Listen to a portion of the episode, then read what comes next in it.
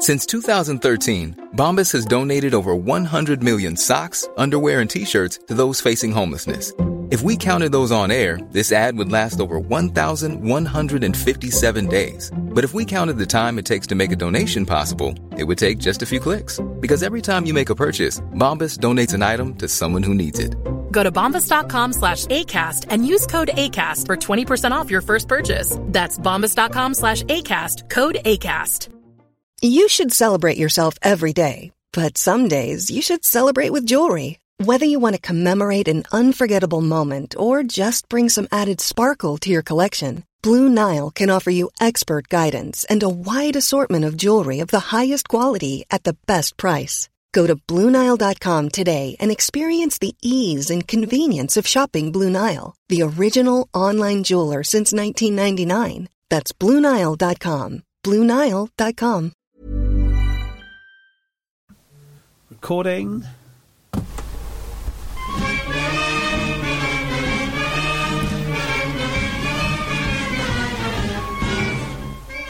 Hello and welcome to this. It is the Egg Chasers Rugby Podcast, the podcast about rugby that doesn't take itself or the game too seriously. I'm JB, sat here on my own, on my own because much like Owen Farrell, the other two lads have been banned from the studio. Tim, shipping container down in Exmouth, how are you? Uh, very well. I, I had a little stroll around Exmouth Rugby Club earlier. No. And, uh, and I'm hope I, I haven't seen any Exeter Chiefs wrestling on the beach yet, but I'm hoping they're going to come and take me on one of these days. Excellent. Now, Exmouth Rugby Club. Sounds silly. Did Exeter used to play there? Does it have a track around it or something?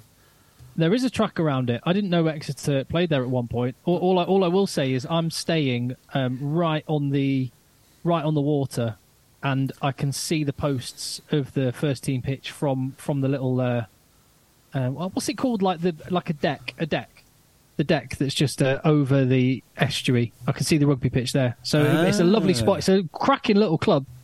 Yeah, so uh, the only reason I asked that is I know Exmouth have a, have a track around that. I don't know how I know that.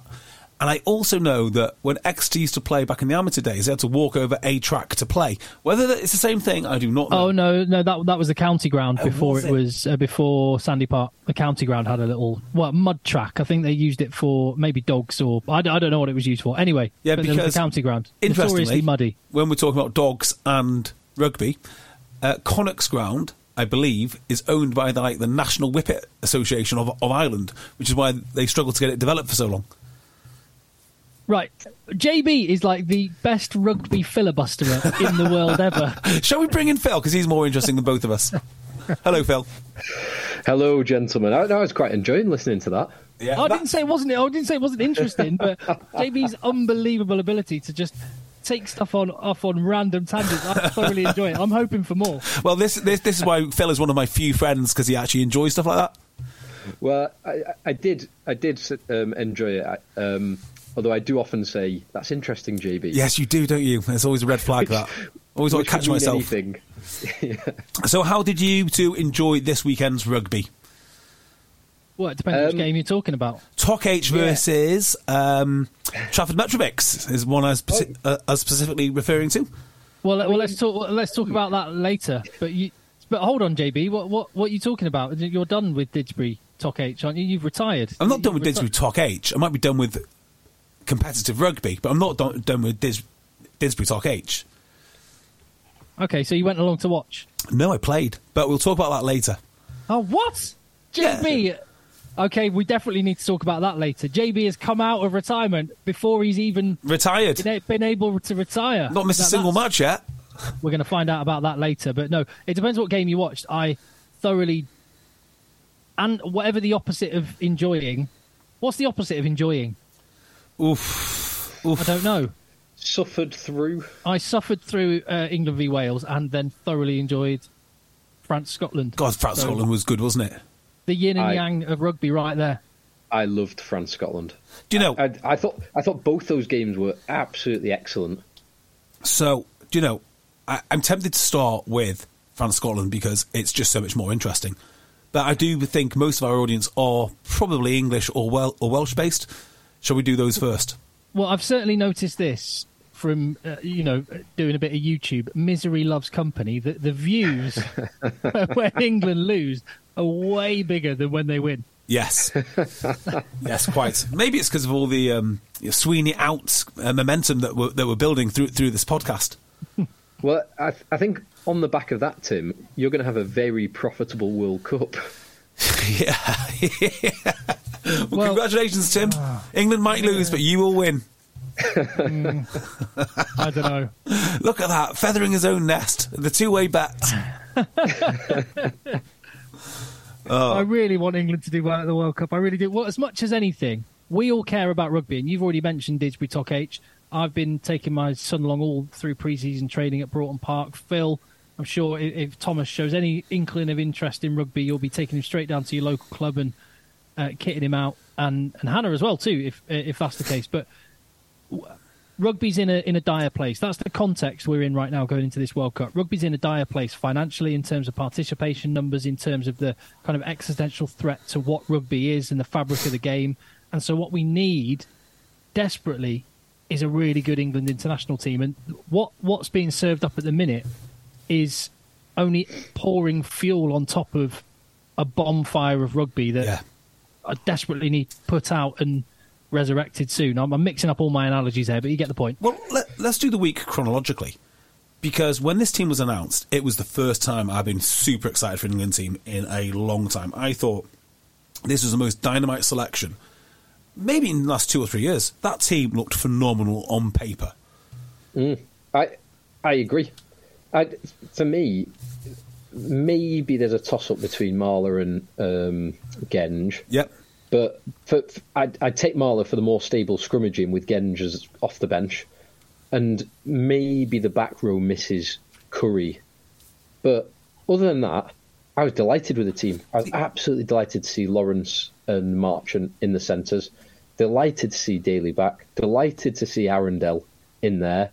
Delighted to see Van Poortvliet ahead of either the two older scrum halves. I was like, this this is a strong England team. Yeah. This is the kind of with a couple of names that you might throw in there, but this could be the starting team for the World Cup, and it's against a let's just call it a weaker Welsh team, a rotated Welsh team on paper. Yeah, ne- neither of these Welsh teams have been first choice for, for a number of reasons, but it was a considerably stronger England team than it was a Welsh team. So as an Englishman, with the with that in mind, going to Twickenham, I was excited, even putting last week's pretty dire performance out of my mind. Yeah, just just to expand on that, I, I think there could have been stronger England teams put out. You know, potentially. You mentioned Curry, you mentioned Marler. Completely agree, agree with that. I thought the selection in terms of excitement. I mean, we were, uh, well, we, I was waxing lyrical about Ben Earl last week, probably a little bit more than you two. Um, and I'm not saying he's better than Tom Curry in any way. He's, he is, but he is more like more exciting. And same with Genge. I mean, Genge is more exciting than Marler, even even though Marler's probably a more rounded player. It was the excitement of the selection that got me. Mm. Yeah. Um, well, so I'm glad that glad something was exciting. That's good. Yeah. well, it's the pre-match. There was some excitement pre-match. Uh, what happened? Yeah, well, yeah, quite. I mean, the team selection, and that's about it. As for the Welsh yeah. team, I mean, I mean, it, it was a Welsh team, right? It was just a Welsh team. Yeah, it had some it had some class operators in there, Liam Williams and Josh Adams. Oh my word! I tell you what, Wales, if they have got a conundrum now, it is their two veteran veteran fullbacks are outstanding. Yeah, great. Who who is? I mean, I'd probably go for Liam Williams just because I think he offers a bit more going forward. But they're both ace. They're both brilliant under the high ball.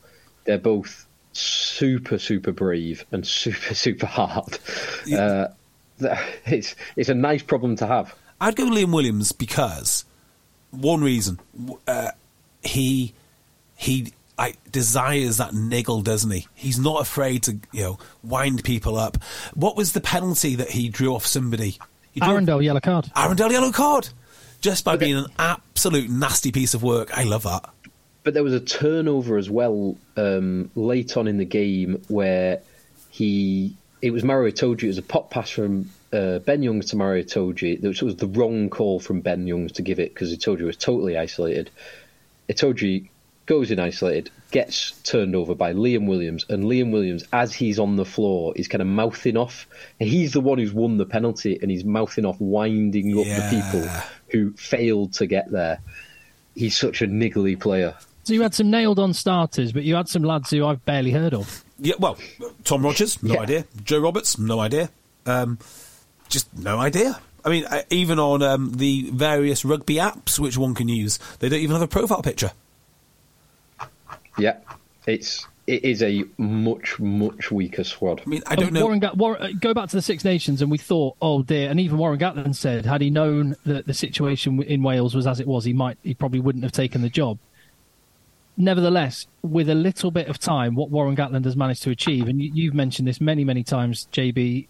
Warren Gatland's mantra: be the best at the things that require no effort. So the So fitness true, is on it? point, the attitude is there, and you know, other other than the line out, which was absolutely shambolic and it cost was them the it? game. Cost them the game probably. Ultimately, uh, other than that, where Adam Beard towards the end was having to sort of, they got a free kick against him because he was having to explain how to do the, the line out move. So, aside from that, Warren Gatland has, has just done Warren Gatland things and got those foundations. Whereas England don't appear to be progressing and that's the most concerning part. Like you say, we thought, oh, okay, now we've got a team full of experienced guys, and you can say that. I actually thought there was some elements of the England kicket game that were decent, particularly in that first half. The variety of it, bringing Elliot Daly in, uh, Elliot Daly in with his left foot, Owen Farrell with the grubbers, the spiral bombs. I- I actually quite liked it, but other than that, Can I just mention on the England kicking game, there were elements of it which were successful. I think that this story about the England kicking game was pre-planned, uh, and comms fell for it big time. So they did a load of highlights of Owen Farrell's kicking. Now it wasn't bad. Well, was it bad kicking? You you tell me what you think. This is verbatim what analysis said on comms. These are great kicks, and on another day, Liam Williams wouldn't have been there. But he was, wasn't he? And that is the whole point of kicking, which is you kick to space. If you kick to where Liam Williams is, it's not a good kick. There's no point in saying it would have been a good kick had the opposition not been there, because that's utter nonsense. And that's what, and I couldn't believe what I was hearing. These kicks on another day would have been would have been very dangerous. Yes, so would the intercepted pass, which you carry Well, on throwing. Uh, Phil- what, what is this? Phil was a winger in his day, so you're really well placed to talk about this um, from having to defend and, and make those decisions between stepping up to defend the ball going wide and staying back for the kick and stuff. But that's basically rugby's really simple, and the kick is effective when you offer a genuine threat somewhere else. And we saw this with Scotland and with France. Um, when you get those wingers into indecision because they don't know what you're going to do, are you going to chuck a miss pass in? Are you going to do a deceptive move and get the ball to the wide channel? Then suddenly the wingers step up and the kick becomes an option. England just don't offer the other threat, so it, it, they just make themselves so predictable. Phil, I, I, I, is, that, is that a really that's a really basic forward playing summary of things? But is, is there anything in that? I've I've seen you play ten, Tim. You can you can uh, dabble. Um, no, I, I I would agree with that. And I, what I would say that there were some good kicks. Like there, there were two grubbers from Owen Farrell, which probably JB that um, that observation or that comment in comms could be applied to the grubbers because they are the one th- through for Henry Arundell on the right hand side and there was one through for Elliot Daly on the left hand side. A slightly different bounce of those, and that could have been a try. But JB, I completely agree with your analysis on some of the other stuff. Like, for example, the Owen Farrell kick that led to the Arundell um, yellow card. Now, I, I'm not blaming the Arundell yellow card on uh, Owen Farrell. No, go on, do it. Um, some some people would, but that was just a poor, dull kick. It was too deep. It was easy for Liam, too high, too deep. Easy for Liam Williams to get under and mark it, and it was just there was, as you say, Tim, there was no other threat that he'd kind of run out of options. Therefore, he had to kick, and that made it easy for Wales to deal with. And it was that one was executed poorly. yeah. Um, I mean, one other good kick would be I think it was a free kick from I want to say a line out, but it was a free kick where he put up the spiral bomb, which Josh Adams, who is a um, very experienced international winger, made him look like a fool. I thought Liam Williams. I thought Liam Williams dropped that one. I, th- I thought it was Josh Adams in the first half. First In the first half, fif- yeah. fifteen Uh, minutes. I thought it was Josh. Adams. But anyway, whoever was under it, it was an absolute nightmare to deal with. But that the those grubbers which could have been effective and that spiral bomb, they're the kind of things that can uh, get the back three or put them under pressure or get them guessing, and they weren't particularly effective. And J- JB, just on your um, the, that kind of um, what what did you, how did you phrase it? That was the narrative in comms Yes. on the kick in, the excellent kick in. Well, they'd already done. uh, The media had already done a feature this week on George Ford's spiral bombs, so it was obviously Yeah. going to come up. Well, that, that was I was going to say that was the uh, O2 inside line. Yeah. there wa- there was about five minutes on George Ford talking you through the basics of how to spiral bomb, which Yeah. even I found like a little bit dull. I quite like that. I, I tell you what, I did like about the O2 inside line thing. I would just want to expand on, on the kicking thing as well. Uh, this sounds so nerdy, but I get so excited. Not when they're talking, but when you watch them doing their drills and you realise how good these lads are. Because if you've done those drills, like just the basic hands drills or just basic unopposed drills, and you see them moving and the fluidity of the moving and the speed, the speed of the pass, I, I love watching them training more than I wa- more than I love watching them playing uh, sometimes because you realise how good they are. you love watching England play at the moment. Wow. You've you've never been so excited for rugby. I, I, You- yeah, full time on Saturday. I loved it. I'm not going to lie. You were ready to check out and not bother. You were considering not doing the podcast. You were so out of love with rugby, and England's demise Well, just resurrected You- you- your. I'm going to be sending Owen. Owen, Owen Farrell a, a, a bouquet of flowers um, after this weekend. I've, ge- I've genuinely not seen you so excited on WhatsApp since Leinster lost the final this year. I mean, that was glorious. I mean, yeah, then- that's, that's 1A and 1B, isn't it? But and just. then Leinster, Le- when Leinster lost the previous year, and then when Bristol lost to Quins, and all of Oh, those, it, Bristol losing to Quins was wonderful. Um, fills your heart with joy. doesn't it just? So let me just go back to the kicking because something happened last week which we missed. We didn't talk about it, and it happened this week as well. And I think it's really, really interesting. It's more of a general rugby comment and how you play the game rather than specific to this game. But did you notice last week Wales setting up for a box kick and then whizzing out to the fly half, who then kicks to the opposite side of the field? Do you notice So- that? I didn't, but I so I didn't in the game, but I noticed Charlie Morgan observe it this week. Yes. So- So, after we finished the podcast, Morgan put, put that up. I was like, bloody hell, that's brilliant. And the reason I'm so enthused about it is because of all of these boring people, like these boring reactionary people. You say, oh, we must ban this, or this must be stopped, or we must change the laws. And actually, the laws are so dynamic, and coaches are so good at manipulating them, that the box kick has now gone, in my mind, from something which is it can sometimes be very boring, but I love the contested kick. I love the fact that opposition coaches have now got escorting forwards to get rid of that kick. But then I also love the counter to that, which is okay, well, if you're going to get your escorting forwards to stop the contestable kick, we're going to dummy that kick past the fly half and then put it to the other side of the pitch where there are no escorting forwards. And hey, presto, Joe Cokanasiga will not go to a World Cup. That is wonderful. That is absolutely how rugby should develop, not through committees and not through people just trying to ban something to get the outcome that they want. More offloading, more tries. Let the game develop itself. I, I thought that was a good observation from Charlie Morgan, and, and it, to, the point that he made was when England think there's a box kick, they'll put their winger on that side if it's down, Wales's left side, their right winger, plus Freddie Steward will both sit in that pocket ready for the box kick. Yeah. and that's when they're susceptible because Freddie Steward is so far over one way. So this will it will stretch England a bit more. Now that that just puts it probably uh, if England have observed that as well, it probably just means well you're more likely to start with Watson and Daly on the wings because they're both kind of international fullbacks in Well, their own right. If you look back at the games, also happened a lot. The All Blacks versus South Africa, and they did it uh, um, over Mapimpi, who again is a world class winger. And I think the important part about this is you're getting from banning the box kick to now a situation where the box kick is so threatening that that additional threat of kicking to the other side of the field via the fly half, I mean, the escorting forwards will, will disappear because you've got to do something else with them. And now the game becomes really, really open. And Again, just it goes back to the point of having multiple genuine threats and Yeah, mm. just let the game evolve. They'll work it out. and to that point, because England, the way they're attacking, is seems so predictable and robotic. And actually, when do you when do you remember a time when that wasn't the case?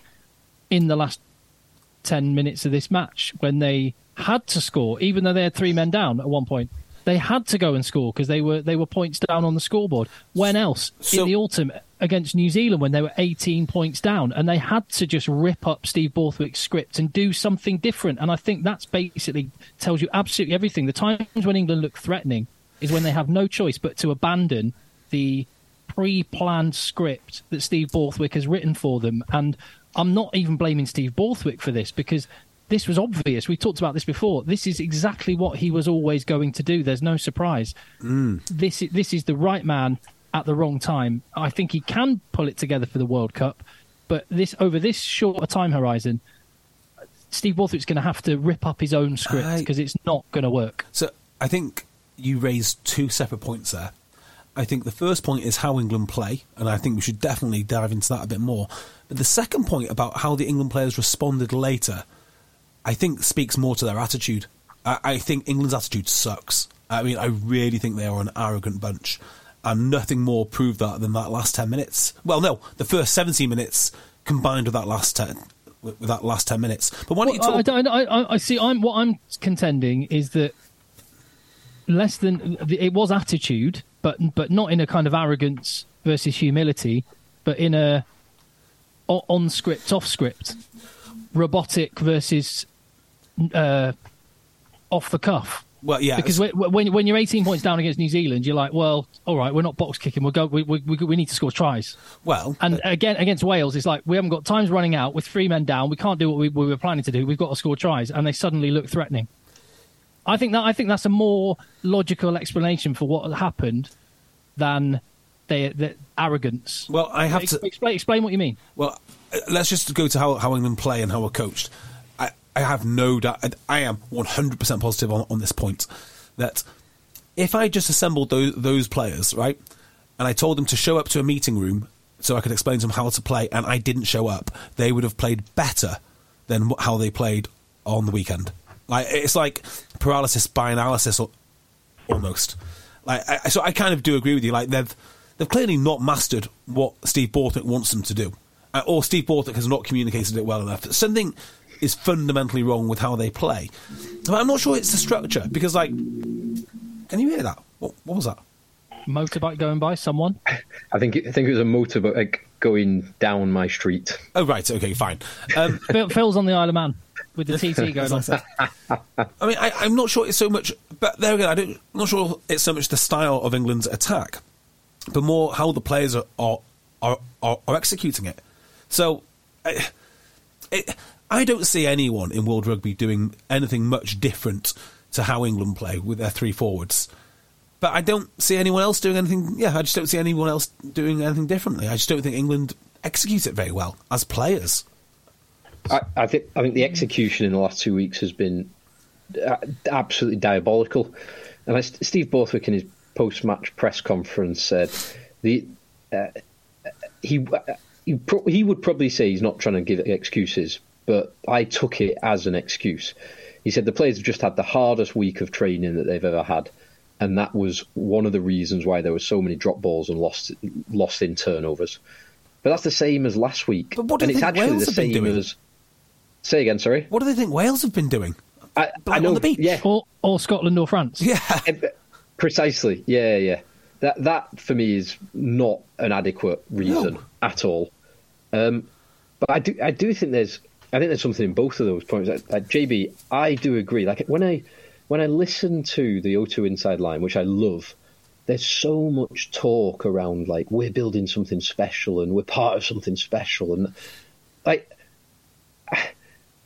I just feel like that they're telling themselves that they're more that they than they are. Now Yeah. that that's just that's just like five second clips in um, in a few minutes of video that's been heavily cur- curated. But I get the impression that they think they're better than they actually are. They've not agree. they've not earned the right to feel like that. I think they've forgotten what it is to earn a position. And the reason I say this is I, I'm just looking at this Wales squad. Now, if someone wants to talk about the unwritten story, it has to be these Welsh boys. We've not seen a first a first Welsh team yet. Uh, sorry, a Welsh first team yet. We've seen two mixtures of players, and they are playing for their lives. They are nowhere near as good on paper as England. Like the achievements of the regions have been diabolical of late, so they're not building their confidence from that. And if you listen to what Warren Gatland says, he's like, "Well, if I play tomorrow, I probably know three guys who would get onto my team sheet." And he's not picked his squad either. So last week for England was like I didn't I didn't really appreciate it at the time, but after the England squad was announced, I did. It was like a goodbye and a thank you for training, mm. which just isn't what you do. It's just I think Borthwick can, can be blamed for this solely uh, that you don't you don't treat your international games as a thank you for anybody ever. Warren Gatland has treated his like this is a, you know if you're playing, you could go to the World Cup. Jonny Hill knows he's not going to the World Cup. And conversely, those players who played on the weekend know more or less that they are going going to the World Cup, and it shows. And I'm so bored of watching Owen Farrell. I said who else does it. Um, Ellis Genge and quite a few others with you know the little cry faces when they've been uh, yellow carded. Some of these some of these players look like they ju- they just think the game should happen for them because they are who they are and they've forgotten what it is to w- to win a spot. And when they have to, they they can do it. So that last ten minutes, you think, yeah, okay, there is some there is something here. So maybe they can turn that on in the World Cup. And I hope for all the England fans that they can. But other than that, I think their attitude absolutely sucks. Well, that that uh, the other point I wanted to make was that last ten minutes, and I think I think Cocker, you are absolutely spot on.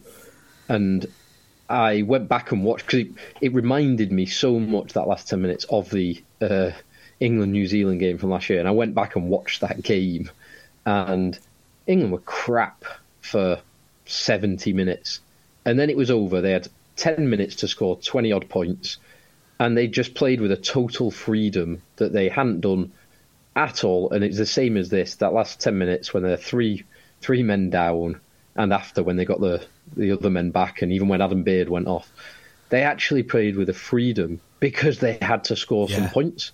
And they, they did, they kind of ripped up the the um, Borthwick prescribed rule book, and that was them playing their best rugby.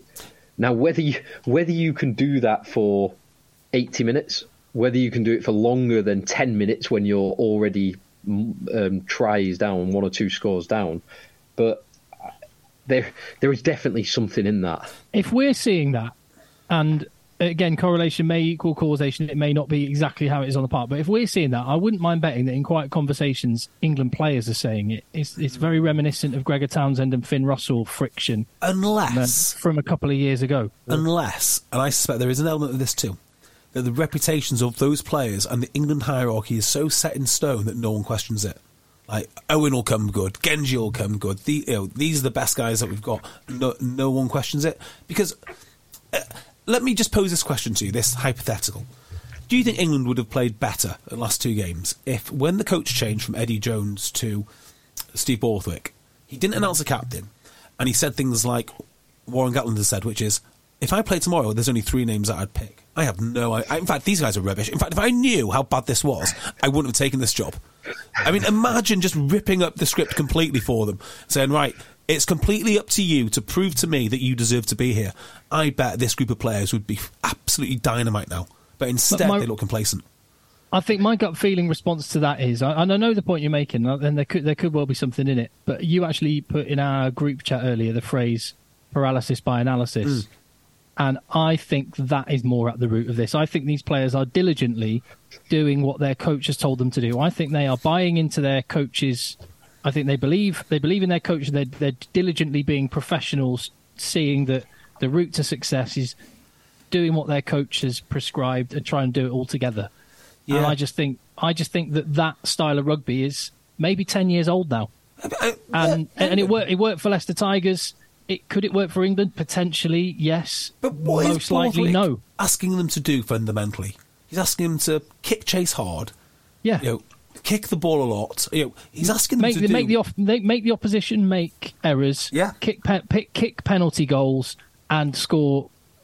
Uh, kick to the uh, get penalties, uh, force penalties with turnovers. Don't use those turnovers to go wide, but use them to kick for the corner and, and play driving mauls. I mean, you could forgive him, couldn't you, if he was asking them to play you know, Harlem Globetrotters uh, uh, mixed with the Sexton Loop and you know the requirement to have the skills of Carlos Spencer. You could forgive them for getting that wrong, but I can't forgive them for getting this wrong because you need to kick chase hard and you need to execute your line out. So that is like the bare minimum. Now, to you know, to only be six points up against a team like Wales, who was just cobbled together recently with a couple of guys who don't, don't even have a profile picture and who lost four of their own lineouts before half time. My word, that is dreadful. My word. just just on that uh, that that tactic as well. There was Borthwick used some terminology in the post match press conference about describing Wales as like Argentina. They're the kind of team who will be very difficult to beat and will be in any game, therefore can win any game. And the Yeah. point he was making was this is a good test for playing Argentina in the first game of the World Cup, which is the most important game in the World Cup um, group stages because it's the most difficult team in their group. Um, but I actually think it reveals something of Borthwick's plan for England because I think he's trying to make England more like um, not necessarily Wales or Argentina, but actually more like South Africa, the last um, winners of the World Cup. Now, part of that might be because of the chip on the shoulder that England still have from getting hammered in the final. But that South Africa team wasn't the kind of. They did it against Canada or um, Italy or Namibia, I think it was, in the um, group stages. But they weren't the kind of team who were going to blast anyone by 20, 30 points, apart from England in the final. Um, they were the kind of team who would be in it in any game, but could win or lose any game. And they actually lost to New Zealand in the group stages, and they only managed to beat that nuggety Wales team by three points in the semi-finals. So I think there's some insight into what Borthwick is trying to do.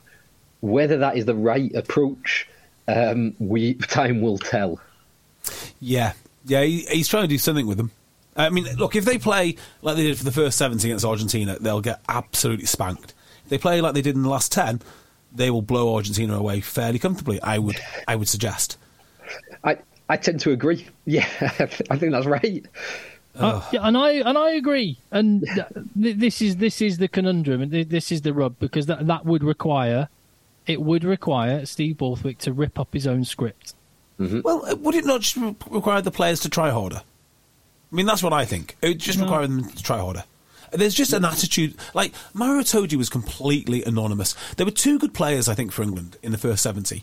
Courtney.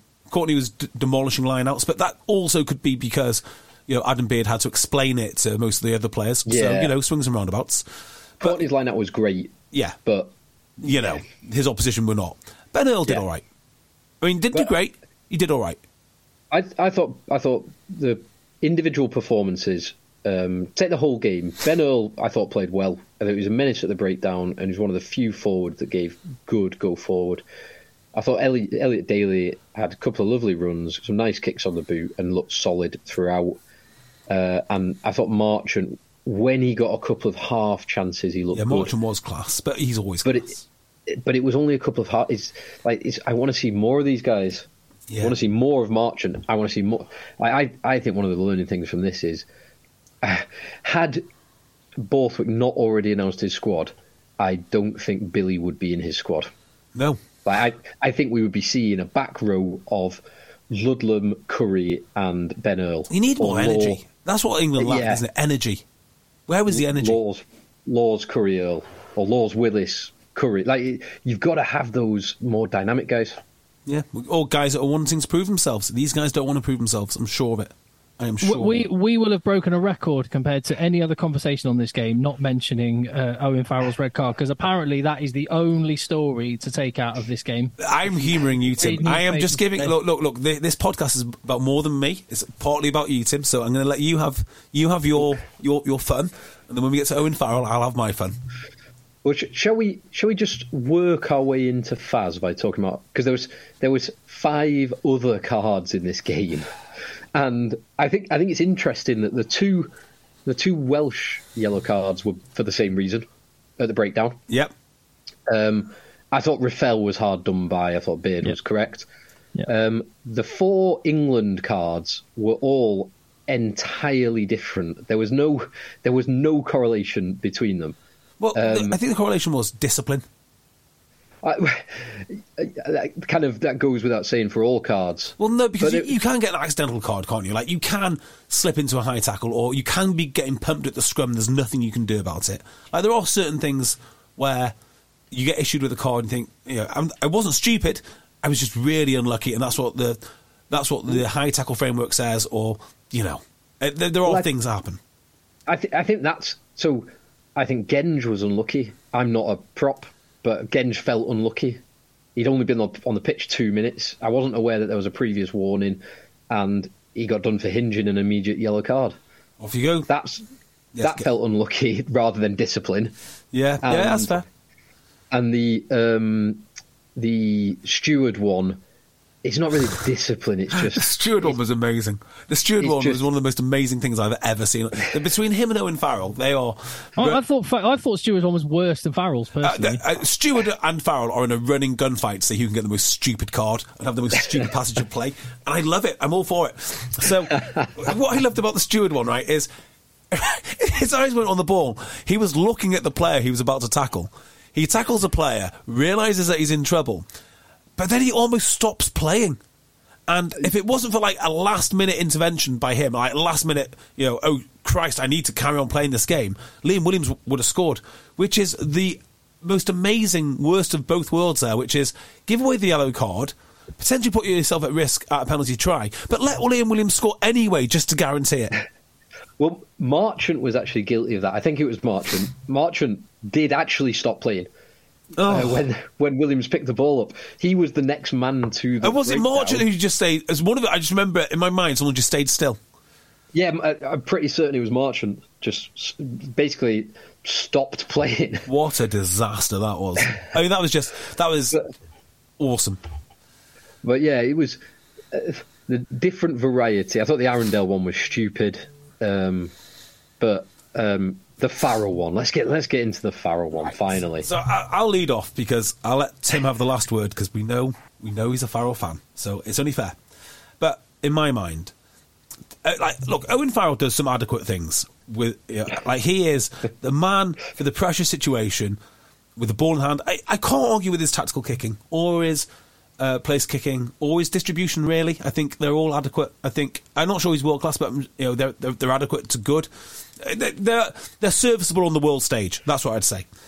But when it comes to defence and when it comes to high pressure situations, he loses it completely. And this is such a problem. He can tackle. We know he can tackle. But sometimes when he's trying that little bit extra too hard, uh, England were down to what, 12 men at the time? You know, this is him Uh, now. no, thirteen men. Sorry, he was a 12 man, right? 13 men. And here he is. He's trying to do the whole leadership thing. That's what he's trying to put in the big hit, turn the game. He's not capable of it. This is a huge mental frailty that he has. I've said this for the longest time. It's Saracens, his biggest ally, stopped him getting into trouble, was Brad Barritt. Because Brad Barritt took so much defensive load off him. He didn't need to be that defensive fulcrum. But sometimes he feels that he has to be. And when he's played at 12 for England, he has missed a lot of tackles by flying up. People say, "Oh, it's a defensive system." Yeah, well, Brad Barritt didn't do it. Um, he's had high shots on um, Charlie Atkinson. Uh, he's now done it to Taine Basham. We've Four seen- red cards in his career is just the facts. Four. Well, no, no, because one of them wasn't a red card, and he still went high on um, No, I- I've just said four red cards in his career. four red cards. I mean, that's quite a lot, isn't it? And he's a leader too. So, like, I just Yeah, I, suppose- I suppose it is, I suppose it is quite a lot. But plus what it's quite a lot for for a fly off. for, 40, for fourteen years for a fly off. That is quite a lot. It's more than it's more than it's more than most. But yeah, four four red cards in fourteen years and and tackle school. about four hundred games. And don't and don't forget the one. on- But these are like uh, some of the most high pressure games that a player can have. How, how many international level? How many red cards at international level is it? Was that his first one, or is it two now? Uh, it might be two, but you In in, also, in, in hundred in hundred and five games. Was I- that his I first one or his second one? I think not it's his first one. but I think that- it might be his first. but I think that was. I think that was his first red card. Yeah, I'm just just getting the facts, just making sure we got the facts. I think that was his first red Well, card. okay, in, I mean, how many- in, in hundred in hundred and five caps? Okay, how many red cards has um, George Ford had? I, I don't know. I was just. How many- I'm, how many I'm, red I'm, I'm cards just. is- I'm, I'm, I'm only. I'm only. Yeah, no, but, no, but what are the facts? I- I mean, what are, no- what, what are the comparative facts then? I mean, like, what? How many red cards is? I don't know? Um, It'll be one more. I- it'll be one more than many uh, fly halves. It'll be equal to others, and it'll be l- I- fewer than others. I reckon, like his closest. I'm not joking now. I think the the guy closest to Owen Farrell in terms of fly half dis- dis- discipline is Butch James. I mean, that is your closest comparison, and you're forgetting as well. um, I, I'm not. I'm not denying Es- or, or, or the hit on Esther. Hazen, the hit- the I'm hit on just Esterhuizen should- one have been one red. red card in 105 caps. I, I'm not putting any value judgment on that. I'm just. I'm just using facts. Yeah, so the fact is, he's probably the equivalent defensively to Butch James. Now, I mean, Butch James is a mighty fine player, and I liked watching him play. Simply the fact that, that like that's who he was. So, I, you know, I, I do I think mean- that the Owen Farrell time is probably Freddie. Freddie, Freddie Steward's had uh, at least one red card in what about 20 matches. God, he must be really dirty. What a fly half. Freddie Steward, no, he's a, Freddie Steward plays fullback. Oh right, okay. Well, who were the comparative fly halves then?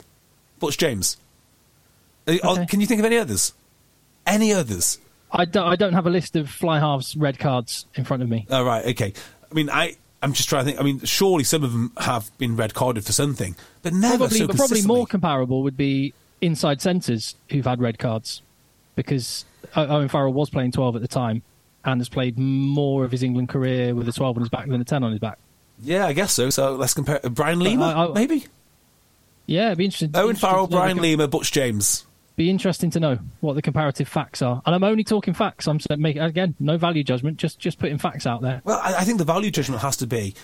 I think his attitude or his consistent mistake making when the pressure comes on means he's not suitable for captain. I, I really mean that. And you know that last ten minutes when George Ford really turned uh, t- turned England around should be a massive red flag. I mean, I think Borthwick could do very well now just to turn to George Ford and say, "Look, Owen's not going to be around for four weeks because he's careless. It's all yours, and Owen has to earn his way back." And in the in the New Zealand game, when England also had to just rip up Borthwick's script and play with a freedom, which we saw in the last ten minutes yesterday, uh, was was he was ten at that time. I Don't know.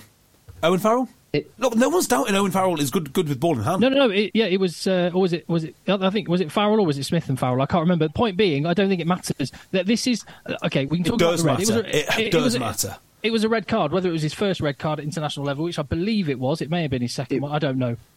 It But- was, it was his first red card. He had two yellow cards as well at Okay. international level. You know- So, so, so it's his first red card at international level. That's a fact. It was a red card. It is going to cost him. But I guess uh, beyond that, all I would say on this is the conversation about who wears 10 for England. We did it to death with Marcus Smith for about 18 months before people finally s- shut up about that after Marcus Smith had 20 England caps and wasn't as good as Owen Farrell. He's Marcus Smith doesn't play the game that Steve Borthwick wants him to play. So if you want Marcus Smith, you've got to play a different game. I'm not saying Yes. I'm not picking one over the other. My point, the only point I'm making here is who wears 10 on their back and the relative merits of each is completely a pointless conversation to have. They're all brilliant. I don't ca- I don't actually care who wears 10. I think Owen Farrell is the best 10 in England for what it's worth. Um, he, he's going to miss out. I'm perfectly happy that George Ford's going to wear 10. I wouldn't mind if Marcus Smith did. The problems are way bigger than who is wearing 10. No. And the, the honestly, the the comments about Owen Farrell in the last 24 hours, I thought we'd left this behind. I Well, honestly did. no, I thought so- people pe- people got what they wanted and saw Marcus Smith. They got what they wanted and saw Marcus Smith, and he didn't do anything. And people sort of had to retreat back back into their shell and stop making all these comments about Owen Farrell.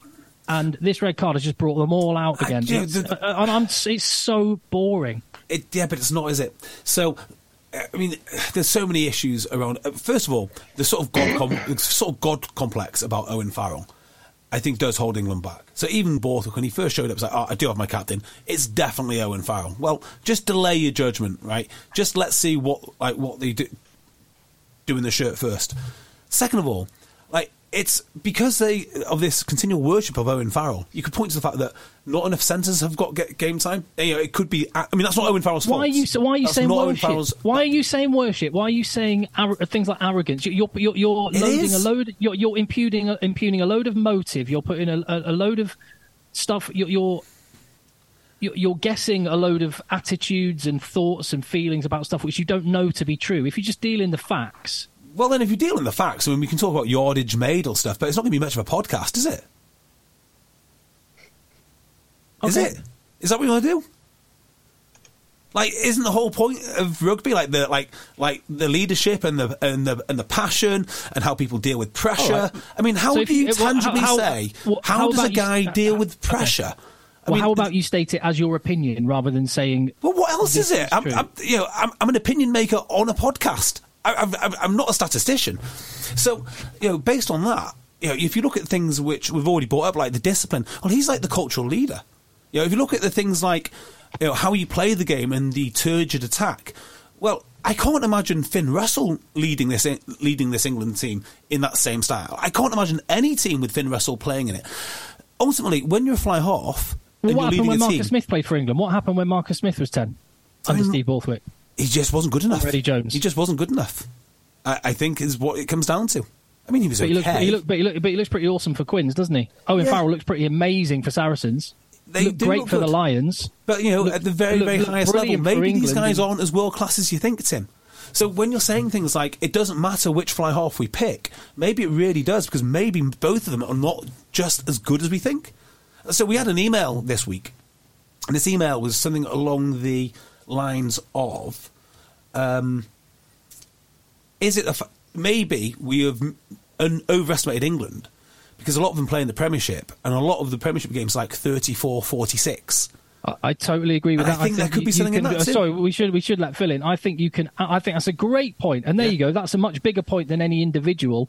The you track the quality of the Premiership, and we, we love the Premiership, and I've I've worked in the Premiership, and we, we, we really enjoy it. But if we stand back and be cold, the quality of the Premiership has dipped, probably since Saracens got relegated, and 100%. then various issues since. Yep. But since that since that moment, you can directly track the quality of the Premiership, their success in Europe, and England's national team. They're on the lines. The curves are almost identical. Yeah, yeah, but That's a great point. That's a great point. I, but I guess it does go to the point that maybe they're not all excellent. Maybe we perceive them to be excellent because they're playing at you know like Saracens are the strongest team in in, in, in the Premiership. George Ford won a, a title with with Leicester. I mean, I think out of all of them, George Ford has to be the guy to lead them now. I, I just think that is that has to be the case. So the in the Premiership, it's an interesting point, and I, I definitely agree that the quality of the Premiership is falling. When uh, the English Premiership won, was it four out of six Champions Cups? So Saracens won three and Exeter won one in a, in six years. It was Farrell it, as the the guy steering Saracens at the time. Um, now, I I think Farrell is an amazing. I think he's an excellent player. I think he's an excellent centre and an excellent ten.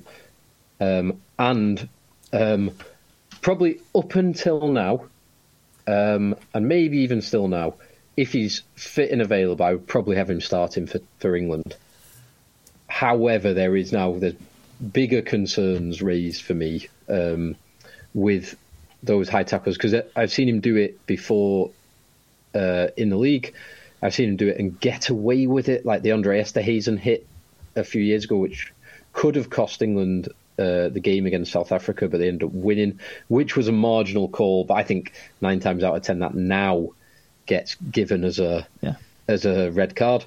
Um, but he is also like JB. You made the point about him being in the pressure cooker and um, failing.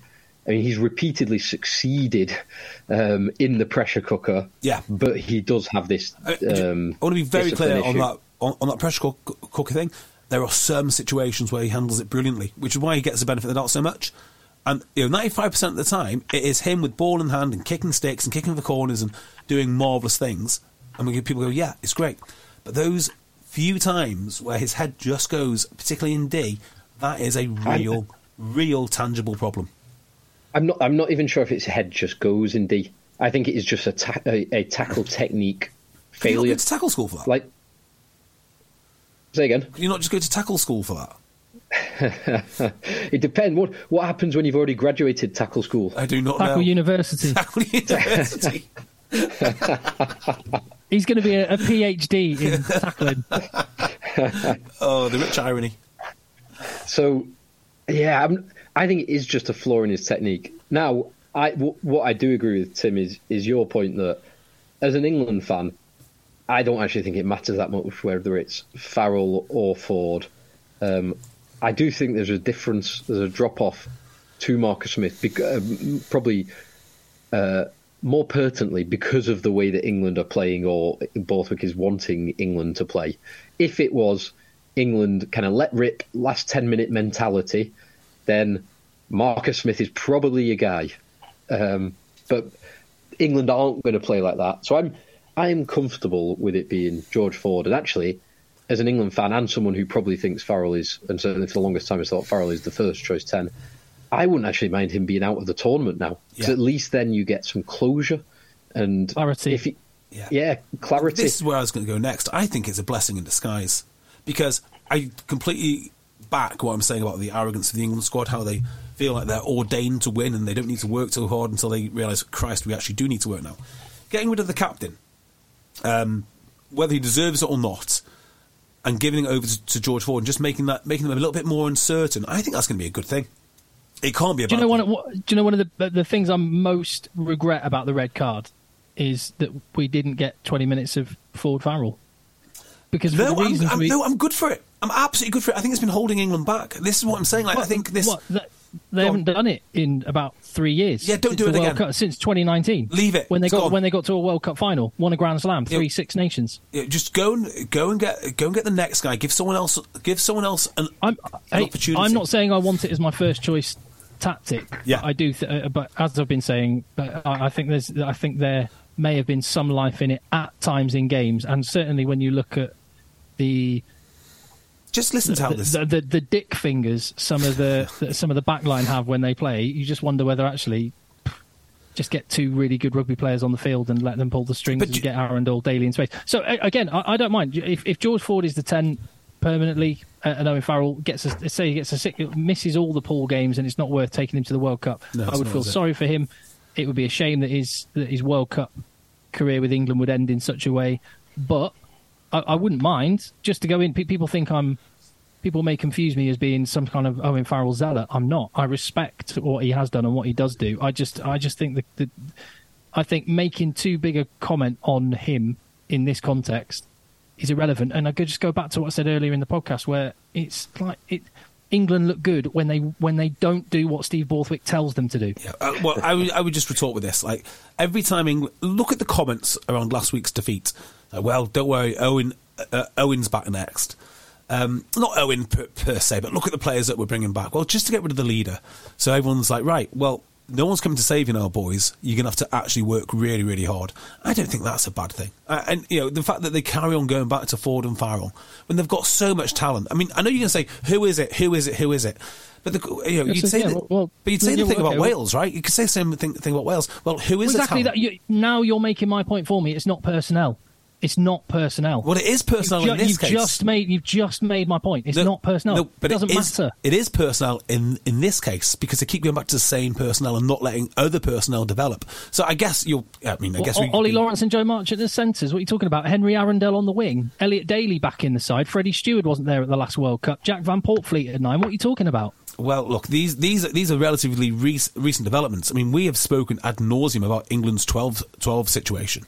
So it's not as if they've had that sort- sorted. And one of the reasons is they just carry on going back to Ford and Farrell and not letting people play and develop.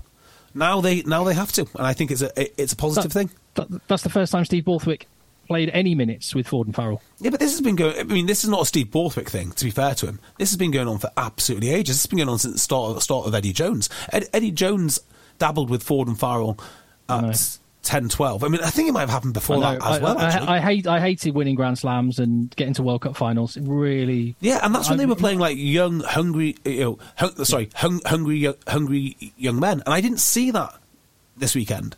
So hand the team over. So I think we've probably touched on Yeah. England too much. Yeah. Um, and we've not talked about Wales that much other than the, the skinny squad and the um, a couple of players. But it's there's probably more positivity about this Wales team than I perhaps think there should be. Now, I, I just want to caveat that because I think the what you said before, JB, or I think Cocky, you said this as well about Gatland um, turning this Wales team or getting to do the basics incredibly well. the basics in defence and doing it without Shaun Edwards, um, I think is is remarkable because I do think the defence on this Wales team is excellent in both games. I mean, they, they've stopped England for well, England one try in the two games, and that was a pushover. Um, but I just I don't. I'm not sure I see enough other stuff, and like we mentioned before about the the dreadful, truly dreadful line out. But it took um, in this game, it took England being down to 12 men for Wales to do anything with ball in hand, uh, anything at all. Like the, the two, the, the try, one try came when England were a man down, which was the crossfield kick. The other try, which came when there were three men down, um, which was the breakout from Kieran Williams. Yeah. And the pass back inside. But they really didn't do much else with ball in hand. I thought they were blunt. And that combined with uh, the phrase Gatland used was he was furious that they didn't close out this game being against uh, a 12 man team um, and a, a, team that finished with 14. Um, I, I, think there should be perhaps more negativity about this Welsh team than there has. Yeah. I like, think. What do you think about that? I think it's all about relative perspective. So I thought Wales were done as a maybe, as a rugby nation over the Six Nations. Thought this is it. Like um, Pivac had gone. Uh, he had basically milked every last bit of life out of the older uh, squad members. Alun Wyn Jones, Tipuric uh, uh, uh, had left. There's been absolute carnage at the regions. They've brought back Gatland, and it never works when you go back to an X. Everyone knows that. and I didn't think that there's anything good going to happen. Gatland's Six Nations performance was very poor, very very poor, and it looked like he had all the made all the excuses in the world lined up not for it, for, for it not to improve. So if you go from that position, which is one of well the worst home nations team, not by a little bit either, but by a lot, then you start to think, bloody hell, a two a two point loss at Twickenham and a win at home against England. So uh, you know, with England, it's different because I think the hopes for this England team are so much higher. I mean, they are they are much higher. Uh, so I I agree with you in the sense that they didn't do much, which really impressed me. But the fact they were still in it, Im, like impressed me in of itself, and the fact that yeah, the attitude um, that they've um, shown, like just the, the, unearthing of talent. I think by the time that this team gets to the World Cup, I think two teams for me are going to be outstanding in terms of how much they can squeeze out of the talent available to them from what I've seen, that'll be Scotland and that'll be this this Welsh team because I don't know how well they'll do. I don't know if, how much they'll win, but I guarantee they'll squeeze every ounce of talent out of that squad. Well, I, I, think that's fair. And Phil mentioned the South Africa game in the last World Cup, and that's what Warren Gatland teams do. They're always in the fight, and yeah. they, they, were they were again in this one and should have won it. Uh, I also see the point Phil's making because if you watch the first 15 minutes again, and I'm not wanting to flip this round onto uh, onto England. I'm actually trying to make the the point about Wales. I think they they sh- they should conceivably have been 21 points down after 15 minutes because there was the there was the kick to the right hand corner from Farrell. Marchant almost scored very very close. That there was a line out on Wales's line when England just ballsed up the maul and ended up taking three points, and then they again in Wales's 22 just a, a real dick finger knock on and just didn't convert the dominance. And they could legitimately have been 12, 15, maybe even 21 points up. And Wales rode their luck. Yeah. But they come up against a team which do finish, and hopefully in a World Cup quarter final, when England, when England, there's a very good chance England, if both teams make it out of their pool, play Wales. Uh, then, then I expect England to be in a better place and take those chances. But what, then again, Wales are going to be improved as well. So I, I will just say that well, the England desire for pitched for pitched ba- for pitched battles, which is what they want to do. I, I, think we all agree on that. Like they want to get into the right parts of the field and then beat you up, which is great, and I'm all for that. I genuinely am. But I, it does play very well into Wales's hands. I think they would get murdered against the All Blacks. So yeah, I'm basically mm. agreeing with everything you said there, Tim. They would get murdered. Well, Wales would definitely Wales would definitely get murdered against the All Blacks. Yeah, I, I'm actually, I'm after this week, uh, I am worried about Wales getting out of their pool. I, honestly, yeah, I, I would really, wow, re- really, I, I really am. I really am. I like having no line out is a problem. Having a stop But, start like- scrum. You can fix the line out. Like, fixing, I mean, it, to me, it, it's not much of a problem not to have a line out in a warm up game. And looking and at- surely, it, like in terms of organisational lineouts, that's that's nothing Fiji have been particularly ever known for. This is true. Although I do worry, uh, or worry, worry's not the right word. I do wonder about the new improved Pacific Island teams.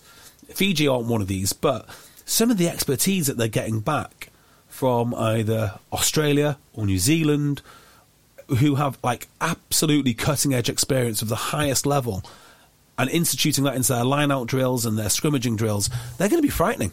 They're going to be frightening for the first time. Well, not the first time, but they're going to have that additional edge of all of that knowledge coming back to those squads. Well, it's also so Fiji haven't got this that same talent coming back from ex All Blacks or Aussies, but they've got a team. So about half of their squad, or thirty percent of their squad, comes from the Fiji Drura, who are playing in um, Super Rugby and got some handy wins, including winning against the Crusaders. Yeah. So it's not like that. They're, it's not like these guys are uh, a bunch of first timers and newbies. They- Well- th- it's different. Beat, uh, Crusaders are a very, very good team, but it is different beating the Crusaders from playing an international team. But I just think the fact that they've got to play Australia, and we should talk about the Australia um, squad after we've talked about Scotland, France. So they've got to play Australia, who will be very difficult. They've then got two totally different threats because they play Georgia, who will get that line out and scrum. Like, if if you're worried about a weak line out or a potentially weak scrummage, like you don't want to be playing Georgia. No, you do not. And, and if if so, they've got to overcome that threat and then the totally different threat of Fiji because Fiji will provide a different threat. I think and it is a Fiji's the one. Threat. And I'm not worried about Georgia, but I know what you're saying. I do worry about Fiji because, you know, if you're struggling in the scrum, but you can still make it a dogfight, okay, fine. But if you're getting absolutely panned by points being leaked everywhere, then that's a problem. And I think you could see a repeat of is it 2007? 2007. Yeah. I think we could easily. I, see I. I, I, you call, I called it a few weeks ago. I said this feels like uh, an 07 reboot, and I'm I'm hoping I'm absolutely hoping I'm right, and we fluke our way to a final.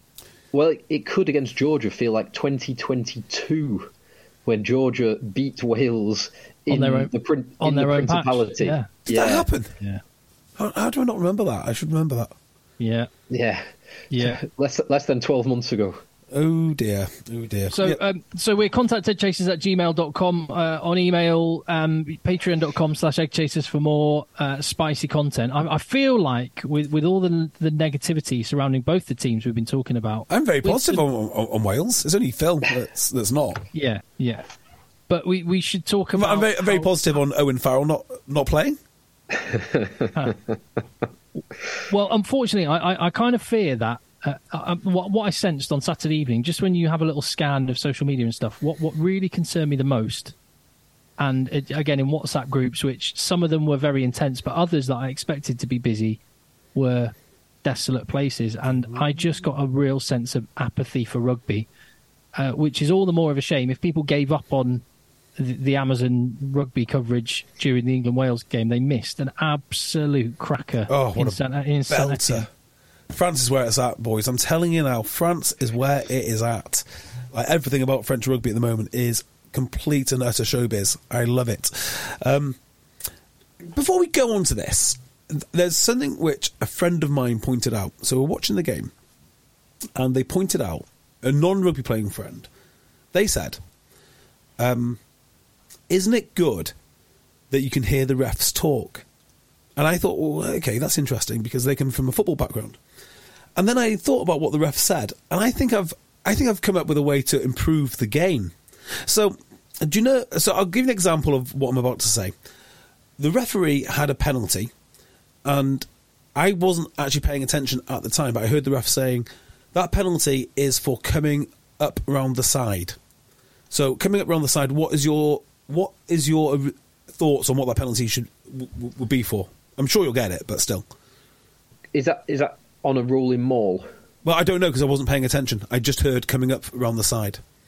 I, I would assume that's a rolling maul Yeah. for the defender um, kind of loop into the back man, lose, losing Yeah. their bind, losing into their the back bind man. and yeah, Yeah, Uh, well, that's exactly what it was, right? But because I wasn't paying attention, all I heard is um, coming up around the side. My friend asked me like, well, "What was like what? Like what's that for?" I said, "Well, coming up from the side." So I really had to think about it. So I think there should be standards now, in the same way the standards for uh, referees communicating with their hand signals for how they communicate with the crowd. So it's not good enough to say coming because referees talk on their mic as if they're talking to the players, when actually I think they need to be communicating to the fans and particularly the fans that don't necessarily understand the game. The standard language should be that penalty is for coming up the side round a maul and breaking your bind, or a form of language that, as a viewer, you can instantly get. And the NFL do this. So the the referee gets on the mic and explain explains the decision with standard language. So, I I had a similar thought watching this game. Um, a totally different scenario, but it was Nic Berry Yeah, was. as the ref, wasn't it? And Rory jo- Rory Darge got penalised about less than 10 minutes ago in the first half, so after 30, 35 minutes, in his own 22. And the language that Nic Berry used was, you went too long. Yes, So it- that's it the other one. Great, great He spot. was, it was, uh, he was trying to affect the jackal. Yeah. He was, he was trying to jackal the ball. Uh, and Nic Berry's language was, you went too long. And I tended to disagree both in terms of what I'd seen, but also as uh, it was Johnny Barclay, t- Tim, your mate, um, in comms, making the point that like Rory Darge has got a very strong lower body and very low center of gravity. Like he can go, he can go long. The point is not whether he goes long or not. The point is whether he's supporting His his, body, body weight. weight, yeah. And it, it was a, I think it was probably clumsy language from Nic Berry, but that that should be whether you're long or not is irrelevant. Are you able to? Are you capable of supporting your body weight in that position? I'm going to give him the benefit of the doubt. It's not clumsy language. It's very insular language. He's talking to experts in the field, and you know, I when you say going long, what we know immediately after 25 years of rugby. Well, not not even immediately. I'd have if you didn't if I hadn't seen that incident and you said, "What does this mean going long?" I think bloody hell. I was it was it a secondary movement after a ruck was formed and then he went long with his body. Like what? Like what is it? Uh, But then you know, if you've played the game for a long, a long time, oh, go, going long, it means he's dra- affecting the jackal, can't support his own body weight. He's talking to the players in their language. He needs to be talking to the crowd. It's like it's like you with language. your uh, with with your financial advisor friends. You'll stand around going, "Yeah, I'm an IFA. Let's talk about Johnny Sip." And uh, anyone who was Yeah. just eavesdropping on that conversation wouldn't have a clue what you're talking about. Yeah, uh, yeah, uh, Beardmore and Co. Independent Financial Advisors, in case anyone's interested. But yeah, that's exactly it. You got to sort, you got to speak to your audience. You can't be speaking like to an industry insider. Yeah, that's an interesting point with the, with the World Cup right there, and particularly with uh, with people of different, different nationalities. What I will say, just while we're on the refereeing point, and with the World Cup in mind, is that Nic Berry was loose as you like at the breakdown. Well, that's My it. That is their that is loose. their job to work it out. I'm afraid. Uh, No, no, hundred percent. I'm I, that that. I guess my only point here is that the the variation between referees, and particularly between North and Southern Hemisphere referees, can vary wildly, and the team which manages that the best is going to go a long way in a World Cup because I, I do think referees and World Rugby at World Cups they always tone back on on some of the decision making things that like some of the things which you would have gone a couple of months ago would be a red card suddenly at a World Cup they're giving yellows Yeah. but I do think at this World Cup more than any other the referees are going to have a massive impact on games and managing that is going to be huge and in this game I thought the number of times Jamie Ritchie was getting neck rolled and I was like what he's just letting that go That's because his neck is so long. What else do you hate on Jamie Ritchie? you make a good point yeah. So uh, just Well, on yeah. Jamie Ritchie, um, some of his turnovers, I, I think. Right, do you know, uh, maybe this is going too far, right? But I remember when George Smith first won a turnover. Not first won a turnover, but like it first became noticeable because he did 25 of them in the in one game for the Brumbies, and no one could do anything about it. Uh, something which Jamie Ritchie did, I think he did did it twice, is he rips the ball so quick. He's not trying to win the penalty. Like a lot of players do. So a lot of players jackal that ball and they try and win the penalty. I know you're meant to make an attempt to rip it, but it's very token usually. They're there to win the penalty. He is so quick to the floor to rip that ball. It is remarkable to see. Yeah, and that that, um, like you say, Tim, Nic Berry was pretty fast and loose, um, and so it, it made it an exciting game. It made it interesting to watch, and it was one hell of a game to watch. Wasn't it just? Wasn't it just? Uh, France are outstanding. Well, no. France have outstanding France players. were, incre- uh, France were unplayable, incredible for five minutes, and that's all it took to ultimately win the game. Well, this is it. Yeah. So, Yeah. I mean, Scotland can be very proud of that. They are getting a lot out of that pack because it is not in. It's not. It it shouldn't even be considered in the you know in the same continent as the French pack. Like they are just miles away, miles and miles away, but they are competitive, which is frankly incredible. Um, they are squeezing every ounce of talent out out out out, uh, out that Scotland team, and I think it is. Uh, I think what they're doing there is really promising for the World Cup. Really promising. I, I, I tend to agree with the caveat that they've got quite a hard group. They're, That first game against South Africa is just massive. South Africa and Ireland. I tell you what, though, Um, as a warm up, France is pretty good though. France, France is a great. Particularly considering both- you're going to see South Africa. well, for both, I think for both of those teams, France is a good warm up. Yeah, France, um, and I, so I was negative on Wales. I think they're likely to get out of the group, but I'm just I'm less convinced. I was previously convinced they would get out of their group. Scotland, I was previously convinced that they will not get out of their group. I've I've softened on that. I think they could, on the right day, if things go their way, with a bit of magic, they could beat one of South Africa or Ireland.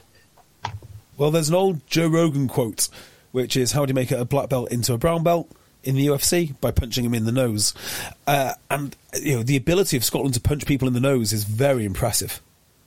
it's the and this is this is a fundamental difference between these two teams and England and Wales. Finn Russell, These two, uh, well, both of these teams can. They've got the personnel, both creatively and athletically, or the combination of them together, that they can score a try from anywhere. Like those those two French tries straight after half time. That, that Ollivon try, Good my Lord. goodness me. that was Gorgeous. special, wasn't it? But equally, the um, the two Kyle Steyn tries, the try, the Huw Jones slicing through the French defence, which led to I can't remember if that was the Duhan or the second France. Uh, uh, sorry, Kyle Steyn, not Frans Steyn. The second Kyle Steyn try.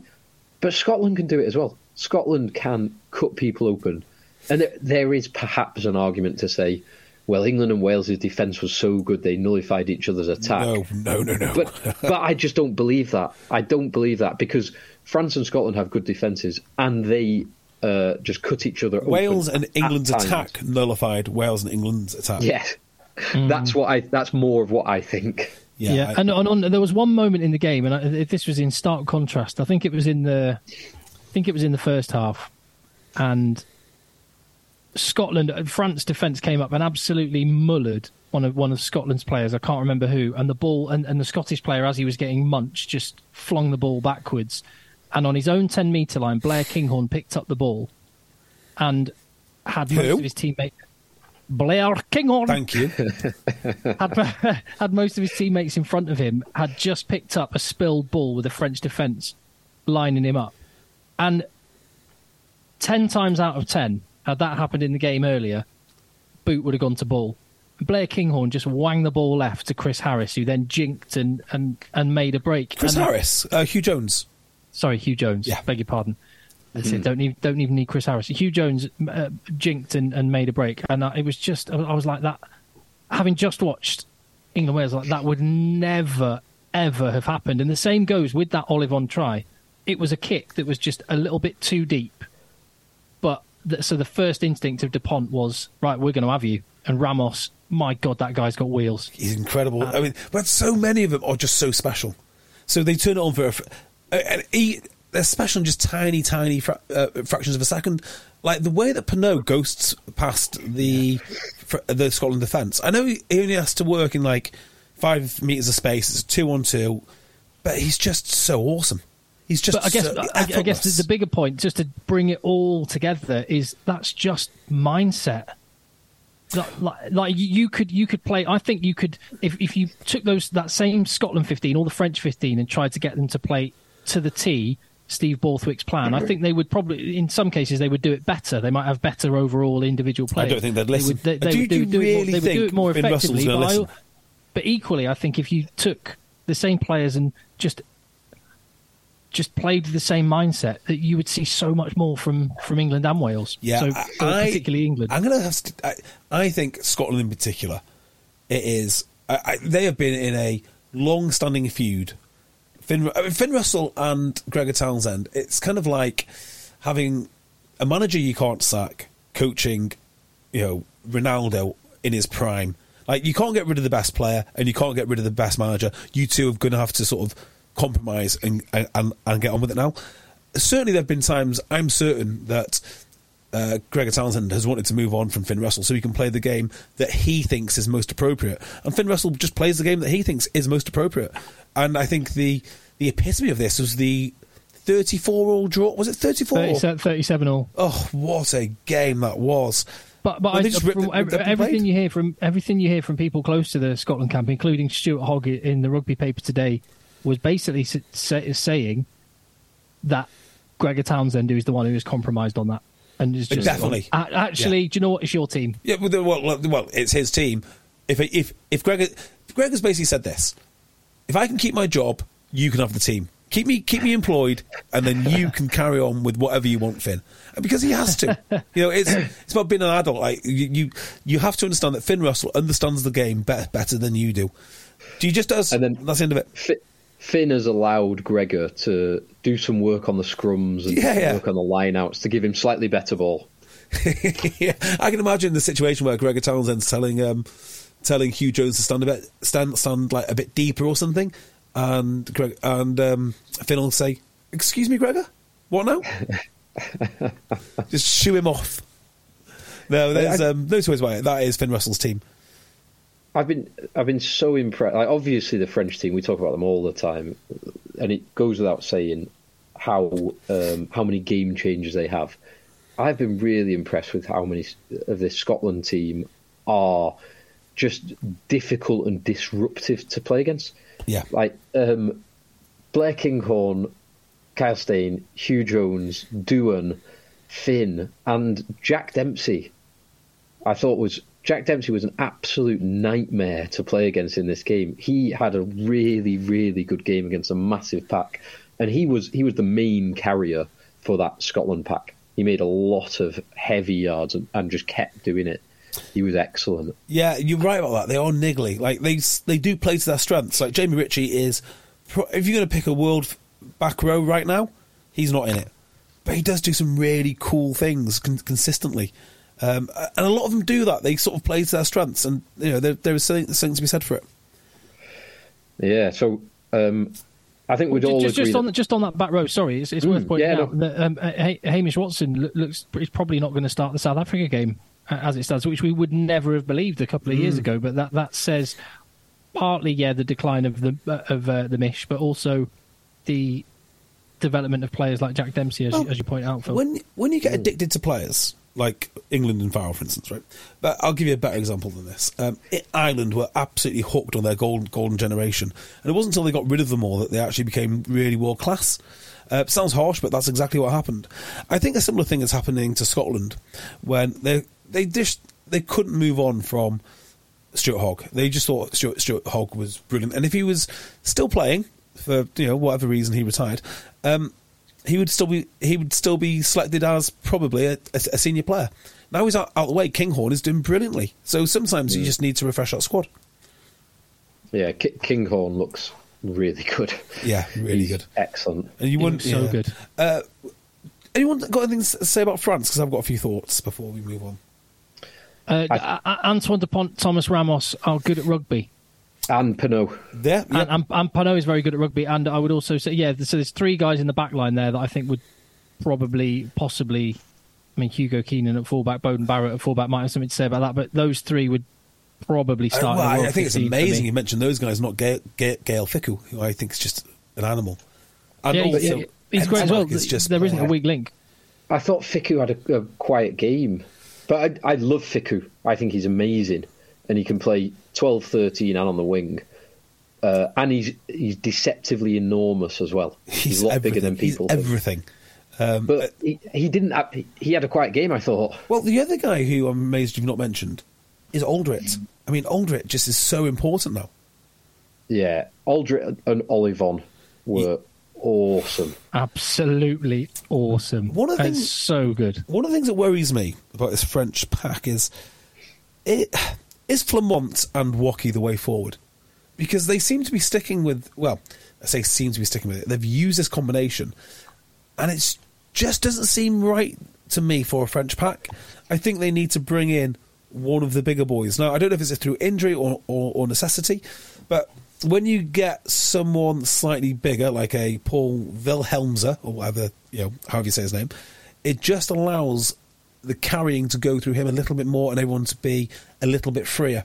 Uh, I like Bedont. I love B- actually. Um, yeah, there's so there was there was that. I'm not sure about the second row pairing, and also I worry that this French team switch off too much.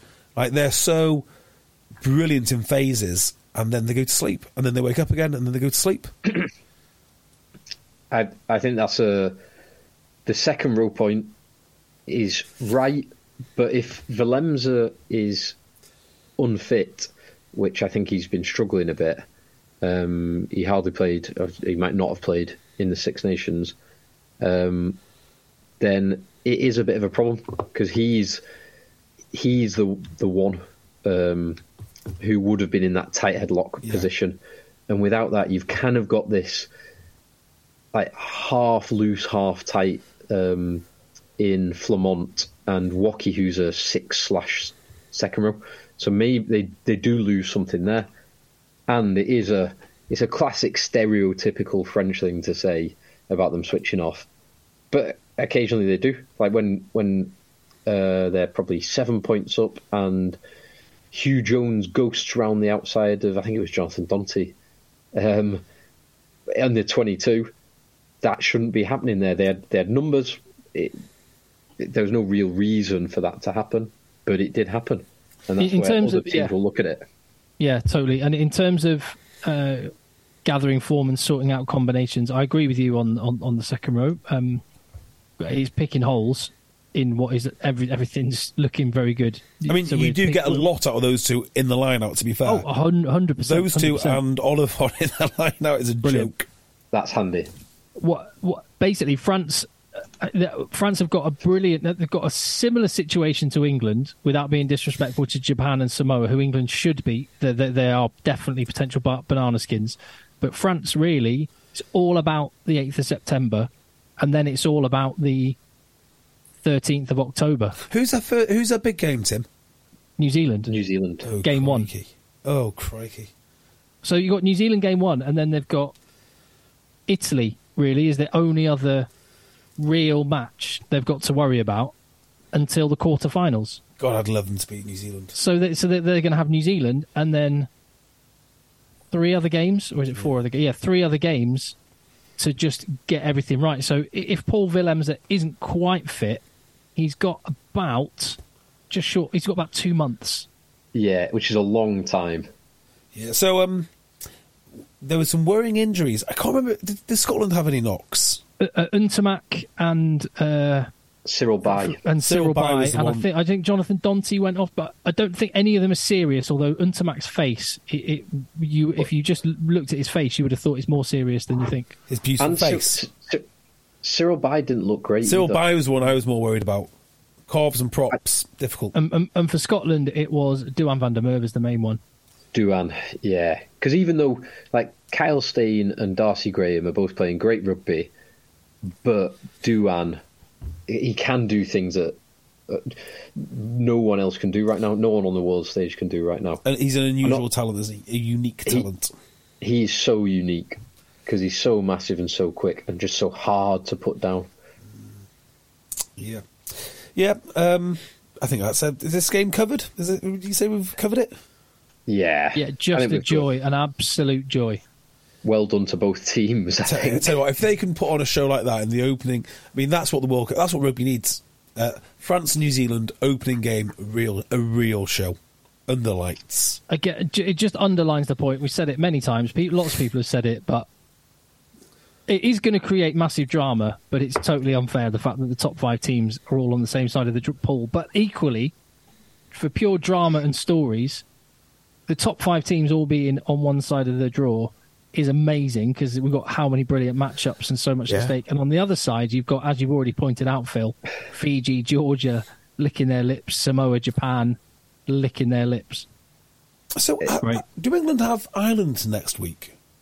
Yes. Yes. No, well, England- Dub- in hopefully Dublin. they'll pull up their socks for that one. Life is full of awesome what ifs, and some not so much, like unexpected medical costs. That's why United Healthcare provides Health Protector Guard fixed indemnity insurance plans to supplement your primary plan and help manage out of pocket costs. Learn more at uh1.com. One size fits all seemed like a good idea for clothes Nice dress. Uh, it's a it's a t-shirt. until you tried it on.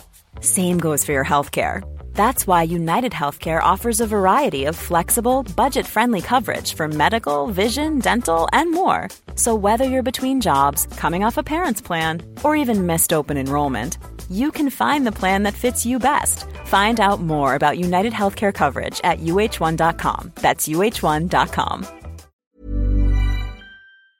England have still got two um, World Cup warm up games. That's Ireland ridiculous. and, Ireland and Fiji. Well, is it though? Because I think they need. Steve Borthwick needs to pick his team and then get them playing well. why I even, think even it- if it costs a couple of injuries, you've got to do it. So this is 'Cause, why I- well, It's why well, I think I'll, just, I'll, just. I'll just briefly continue my point and say Yeah, why sure. I think it is needed, and then you, you can counter it. Because again, exactly like France, England is all about Argentina, and then. All being well, without being too disrespectful to Japan and Samoa, it should then be about October the 13th. So uh, the reason I say it's ridiculous is not the amount of games, but the way they've been handled. So the, what was the need for the first team England, the first string England team to play Wales, and what was the need to announce your squad this week? If you've got four games, I understand if you've got three games, you've got four games, why not do what Wales did, which is mix up your squad for two games and give guys it- a legitimate chance? I believe it came from the players uh, at the Who gives who who cares one jot what no, no, think? no, no. I, I'm not. I'm not necessarily disagreeing with you, but I'm saying Yeah. actually it was the England players that said they wanted the clarity earlier. No, the answer is no. Work hard. You- You're not here to be comfortable. I mean, the whole point, isn't it? You go to a World Cup, you're not going to be comfortable. You're going to be surrounded by uncertainty, and people aren't going to give you what you want. I think it's ludicrous to listen to, to, to, to the players, especially these players. Entitled, Tim. They're an entitled, arrogant bunch. Yeah, well, it, it would it would have been at, at the pa- Steve Borthwick's within his power to say no, we're doing it like this. So yeah, Oh, Steve. Oh, Steve. Oh well. Oh well. Um, oh well. You know. Um, you know what I think. Uh, I mentioned before the Wallabies squad being announced, Yes. and there was there was well, there's a few surprises. Uh, the headline surprises were no coops, no hoops, and Big Will as captain. I've got some thought. I don't know if I can share these thoughts. They're, they're too controversial. Shall I share these thoughts? the uh, controvert. How I'm I'm wondering how even uh, like uh, even you, JB, who I know you're happy to call controversy. I'm wondering how you can make that controversial. what Okay, are you, is- what are you thinking? You're not. Uh, you're, uh, you uh, uh, are you- is Hooper fit? So, from what I've read, uh, he's been struggling with a calf injury. They're hoping to get him back for either the World Cup or the final warm-up game. Yeah. So, I mean, I don't know if this has got anything to do with it, but this is why I wouldn't p- pick the guy. You're going to go into a World Cup, and okay, you're going to go into a World Cup. It's a high pressure, si- a high pressure situation. Now, not so long ago, didn't he duck out of travelling with the Wallabies for I don't know mental health reasons or or some such thing? There was something a year ago. he didn't ago. go to Argentina or somewhere. Yeah, there was a. It Re- was re- a while re- ago. Really, you you should do your research and come with facts for this if you're going to pose a, a theory, rather than getting Phil to do your Google legwork. No, no, I just know he didn't. I don't know where he didn't go, Yeah, but yeah, he yeah, didn't sure. go. He, he just. Let, let, let's assume that was the case. Your- what- No, no, and he didn't go for those exact reasons. Like Yeah. it was about pressure and being away. He um, he he wasn't injured. He was fit. He just said, "No, I don't fancy it." Now, I'm all for you doing that. Okay, I'm all for you doing that. But I think uh, so many people are led down the path now by this um, therapeutic culture, which says express your feelings, be kind to yourself, do what feels right for your mental health. And at some point, someone's going to say, well, okay, that's very nice that you did that, but we are going away and it is going to be high pressure. And if you couldn't handle that, why can you handle this? And I think that's completely, completely, completely legitimate. Now, I don't know if that's why Eddie Jones didn't pick him, but that's certainly why I wouldn't, why I wouldn't pick him. In October 22. That's the one, yeah. Uh, actually, no, sorry, it's even before then. August 22. That's the Uh, one. he um, didn't train or travel with the team uh, as his mindset was not in the right place to lead the team against Argentina. Yeah. Uh, in so he flew out. He was in Mendoza, but he left Mendoza. Now, I think there's not much, and I don't remember much at the time. I remember it kind of happening, but I don't remember much at the time. There's not much from what I've just done a very quick Google search on uh, about the reasons behind that. It could be family, it could be health, it could be any. So I'd just be cautious to say um, attribute anything to that, and it's certainly not from what I've read um, now. That's not been one of the reasons. The, the main things are he's not been fit. Yeah. Well, whichever. I wouldn't be taking him. all, all, I, all I'll say on the Australia squad is uh, Rassie Erasmus and Eddie Jones. They know what they're doing in international rugby, and they obviously have glimpsed the future. And the future is no fly halves. We're busy arguing over which fly half in England. No fly halves is the, is the, is the Way answer. forward, yeah. It's the way forward. Well, I'm glad they got rid of. Um, I'm not, am I glad? Well, I just think it's weird. The guy keeps on coming back in different in- incarnations, and you know the way I said that England are hooked on Farrell. They are kind of hook, hooked on um, Quade Cooper. I, I mean, I've loved the guy for the longest time. I think he's an incredible talent. He's one of the most talented rugby players ever to play the game, actually. Which I so I can see why it's easy to think, oh yeah, we've got to carry on going back to him. But I think Eddie Jones has made the right decision. Move All I'll on. say is uh, Eddie Jones always does well at World Cups. Australia always do well at World Cups, and to sort of draw a theme through this entire podcast, that I think the Australian squad looks like a team that are going to play with freedom and have the shackles taken off a little bit. Yeah. Can we just dwell a second on the career of Will Skelton? I think this should be a real lesson to anyone playing rugby with talent, which is talent can get you so far, can't it? And this is what happened to Will Skelton. Will Skelton had got so far in his career, he wasn't playing for the Wallabies when he moved o- over to Saracens. And I think the mind, I, I can't remember how much weight he lost. Was it 20 kilograms? I got no idea. But the, just the rededication of Will Skelton to then leave Saracens, not at the height of his powers, but certainly as an absolute mighty force, go to La, La Rochelle, establish himself as so dominant that it might have partly been the reason that uh, Australia have had to reconsider who can play and who can't. And now is captain o- captain of the Wallabies from a club in France is a truly remarkable story. And I think anyone looking for inspiration of how you harness your talent and then add hard work to that should be looking to Will Skelton. Uh, and it does help if you're six foot eight and 140 Yeah, kg. that's the big lesson. do Get you know yourself what? up There- to 140 kegs. Imagine, I mean, I've, I've, I've got this wonderful list of t- players who are too talented to be any good. Um, so like P.S. Spies, or I mean, there's like there's just a whole list of these incredible players who never really reached their potential. If they worked as hard as Will Skelton, they could have been the best players the game has ever seen, but they didn't. did Yeah. they? and Will Skelton did. I do also- think I do think that is a valid point. And just I've just looked Yeah. up his weight loss. So he went from over 150 kg Wow. down down to 130 kg. So still enormous. But that was when he that was when he got to Saracens basically that converted him from the exactly as you're saying, JB, this unbelievable talent, an enormous specimen, to perhaps the most important uh, tighthead lock in the world. Yeah. Um, um, not just one of the most important players in the world. Uh, he won back to back. He had a couple of years with Saracens. He won back to back Premierships and the Champions Cup in in two years with Saracens, and then has done back to back Champions Cups with La Rochelle. Incredible.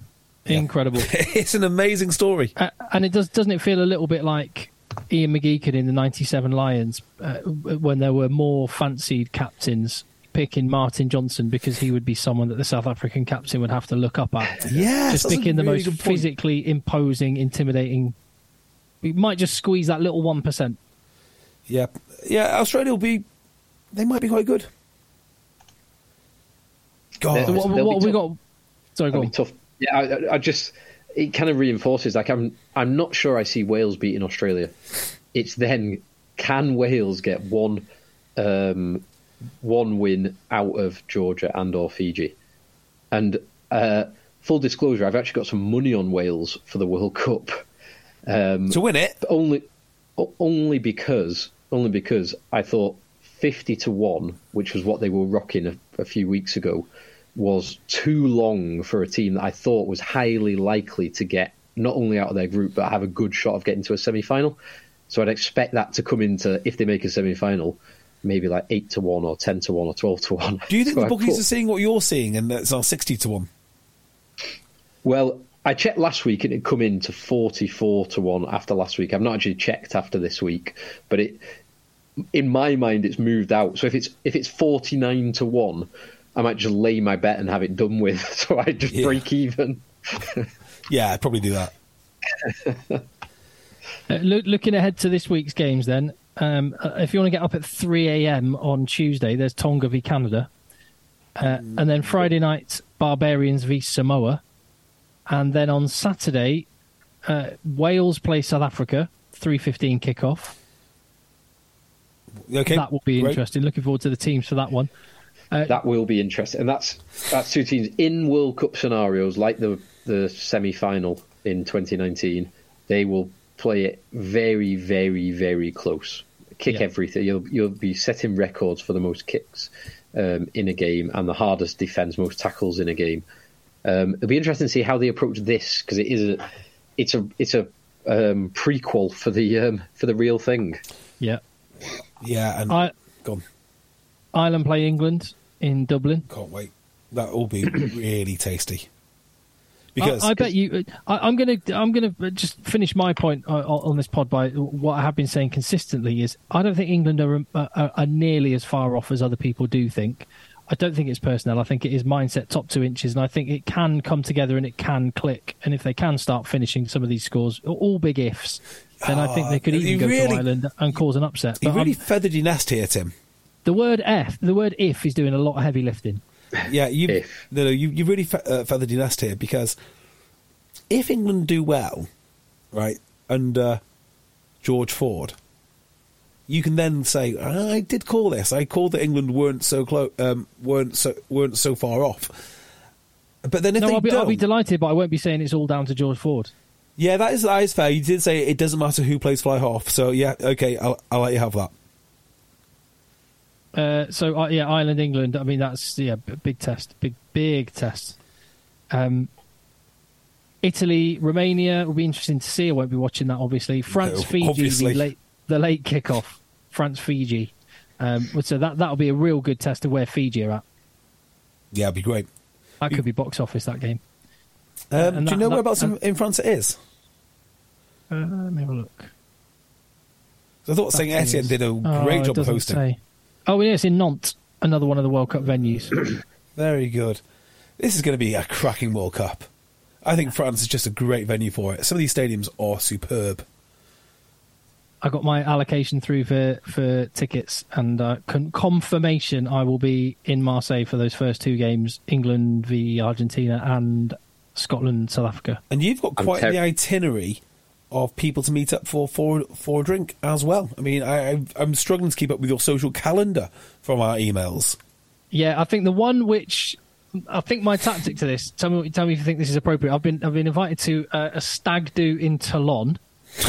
okay. Which, Nice. which I'm kind of thinking I might I might say, oh yeah, I'm going to be in the area doing some work, so I'll pop in for an hour, and then then I've then I've got the ability to extricate myself if I feel I need to, or just go all in if I fancy that as well. What week are we going, Phil? Uh, probably the week of the tw- weekend of about the twenty fourth, something like that. And where Which I think where we're we going? Leon. Leon, Leon, I Are think. we? Oh, we, we've got a long time listener. The latest email on uh, with, with offers is someone who's uh, a listener of the pod who's been living in Leon for a year, Coverns. Fantastic. Who who knows the town and where to go. So they'll know where to uh, drink at altitude. Might even be able to get you a game for a French team, JB. Uh, as long as it's above Federal 2, yeah, I'm in. So yeah, keep your emails coming. Contact eggchasers at gmail.com. I didn't get through as nearly as many of them as I should. I'll I'll, I'll do that next Yeah, time. and also we've got some great mission statements from the Yes. RFU, and I've got stuff to give away, so. Well, the next next week, I think we will have uh, more time for that because hopefully it will be much more positive, much less disagreement, and we'll be able to get stuck into all of that. Yeah. Do you want to talk about the grassroots game very, very quickly and the new tackle height laws? Yeah. Let, let's let's touch on it. Like, should we do five minutes? Yeah, yeah, go on. ma- max five minutes. Max Go. five minutes. Okay, so I'm timing. go. So I did play on the weekend, despite retiring. But the reason I played is I thought I can't possibly slag the slag these rule changes off, law changes off, without at least trying it. That, that would just be that'd be unacceptable behaviour from, from my from my part. So I went and did the second half against Trafford Metrovics. By the way, Trafford Metrovics at the moment, their clubhouse is looking awesome. They uh, they beat us by two points, I think. And they've also they're in their centenary their centenary centenary kit is sensational. Anyway, that's besides the point. So, because it was quite an open game, I've got to say I don't think it made a tremendous amount of difference. Um, there were some there were some penalties which you know we we weren't too sure if they were penalties or not. My when the game started, it felt like actually the tackle completion went up. Uh, the biggest incident of the day was our scrum half, who's also our captain, getting kneed into the head. And I tell you what, if we had a physio, he would have been off, without a shadow of a doubt. Um, there is going to be knees to heads, particularly for more tenacious ta- tacklers. I think it's going to be very, very dangerous. That would be that, would be my takeaway. But in terms of how it is played, I did not notice an enormous amount of difference. I've got to say. Now, let me just couch out with this is my opinion based on that one game, which I thought was quite. Uh, it wasn't a great game to be part of because everyone was breaking the line. It was very hard to. It, it did feel like he couldn't be dominant in, in, in defence, and I think one of the reasons everyone was breaking the line was because it's just it is. It's just it causes uncertainty. I've heard nothing but negative feedback though from the higher leagues, so level five and above. We've got a mutual friend who's a ref who said it was absolutely horrendous to referee, but I am. I- it's definitely not a game that I want to play. So I, it's not luring me back in back into the game. It's not as bad as I thought it would be, but I don't know if this game is enough of a sample size to make a decision on.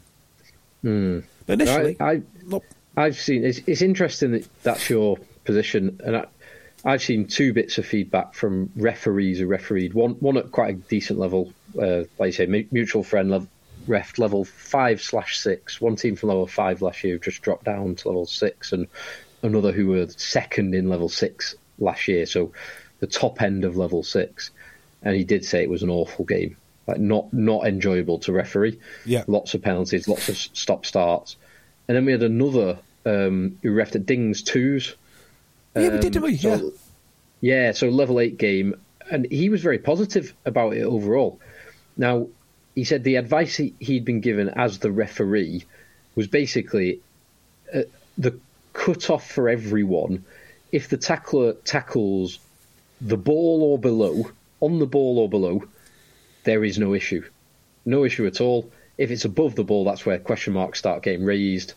Obviously, if the ball is held around the hips and you tackle above the ball, not a problem. If the ball's held around the nipples and you tackle above the ball, you've got a problem. And I thought that's it's quite an obvious point, but it makes it quite. You've got this big white thing in the middle of your body that you, um, segregates what could be a questionable um, area to what is no question at all, and of course the the pick and go immediately around rucks and mauls. There is no change to the laws because it's refereed kind of how it's always been The one- refereed. The one thing I would say is I was very, very um, uh, preoccupied with scrummaging and lineouts. So defence was not really a big part of my game at all. In fact, I think I Standard. yeah, uh, uh, yeah, completely. I would like to talk to more centres about their experience because you know, Yeah. and- and back row that's where it will really make a difference. One of our back row made a tremendous tackle. I, I my other thought is that if it does reduce concussions by one concussion per season per 14 league teams, like the RFU claim it might, which is you know, begs the question why it needs to be done in the first place. It doesn't make much of a difference to the game, which begs the question why it needs to be done in the first place. I would love to know about the severity because uh, our scrum half did get hit in the head very, very hard. And you know, if so, I mean that's a sort of um, that is a sort of case where you w- want your players removed, and the sort of case where I would refuse to be removed. But um, yeah, I wonder if the severity of the individual incidents are going to start getting a lot, a lot worse now. Less, but more serious. Yeah. So yeah, we'll. So I'm, we'll- I'm, I'm, I'm glad you played and gave it a go, and uh, hopefully Well, you've got to try Is it, haven't you? If Are you've you been- still classing yourself as retired, or it didn't light the fire, to be honest. Okay? I mean, like it was, it was great to be back in the changing room uh, after You don't- only you're not, 4 you're not answering my question. I'm, and I'm not trying to pin you down, or I'm not trying to shame you in any way. I'm just genuinely curious. Do you do you regard yourself as retired, or just an occasional I, player? yeah, I have left the door open. I see rugby now as something which I'm going to do on occasions. Yeah, occasionally. Now, I was hoping that I'd get in there and it would be awesome. And I just want, yeah, I want more of this, more of this, more of this. It, it didn't leave me with that, of, un, unfortunately. But you're you're un, you're unretired, so you're available for the North Dorset Sevens 2024. Oh, I'll play. Oh, yeah, Yes. I'll, I'll, I'll, I'll play the occasional game. That's I a think- positive. That's a brilliantly positive note to end on. Yeah. Perfect. Yeah, North Dorset. Yeah, that is a positive uh, note. Let's leave it on because North Dor- Dorset Sevens is back. Oh, and can I just give one more shout out? Go on. Friend of the show, Chris Chris Bentley, right? And I'll give you more details on this. Has decided to row from Barcelona to Ibiza in the course of three days. Amazing. Yeah, so I'll give you more details on that as the story develops. Developing story, That That, is that cool. is some serious commitment to getting on the piss. That isn't it? Ah. I mean, I want to go to Ibiza as much as the next guy. I'm not rowing there. Awesome, awesome effort. Yeah, I want to hear more about that on the next pod. But uh, thank you very much for listening. I guess uh, let the boys play. Let the boys play. Sweet. Hey, it's Paige DeSorbo from Giggly Squad. High quality fashion without the price tag. Say hello to Quince.